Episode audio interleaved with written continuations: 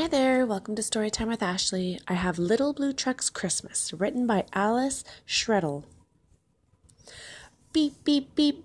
December's here. Little Blue's truck is full of cheer.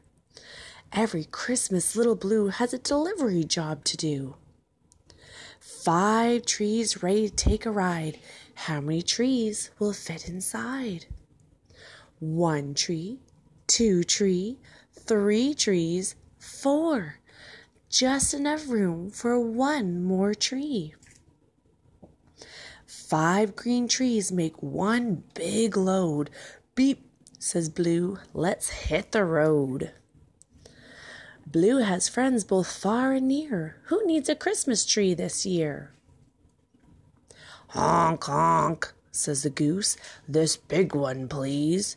Now there are four green Christmas trees. Moo, says the cow. This tall one, please. Now there are three green Christmas trees.